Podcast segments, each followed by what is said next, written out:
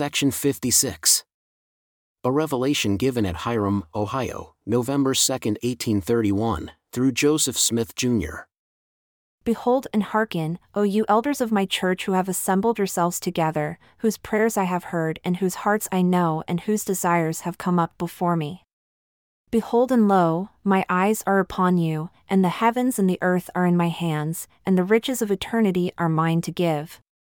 You endeavored to believe that you should receive the blessing which was offered unto you.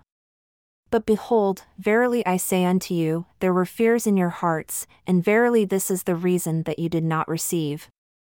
And now I, the Lord, give unto you a testimony of the truth of those commandments which are lying before you. Your eyes have been upon my servant Joseph Smith Jr., and his language you have known, and his imperfections you have known.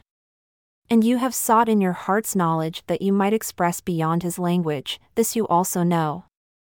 Now seek out of the book of commandments even the least that is among them, and appoint him that is the most wise among you, or if there be any among you that shall make one like unto it, then you are justified in saying that you do not know that is true.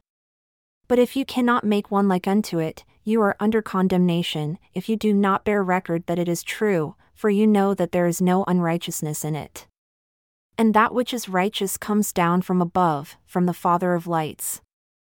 And again, verily I say unto you that it is your privilege, and a promise I give unto you that have been ordained unto the ministry, that inasmuch as you strip yourselves from jealousies and fears, and humble yourselves before me, for you are not sufficiently humble, the veil shall be rent, and you shall see me, and know that I am, not with the carnal, neither natural mind, but with the spiritual. For no man has seen God at any time in the flesh, except quickened by the Spirit of God, neither can any natural man abide the presence of God, neither after the carnal mind. You are not able to abide the presence of God now, neither the ministering of angels. Wherefore, continue in patience until you are perfected.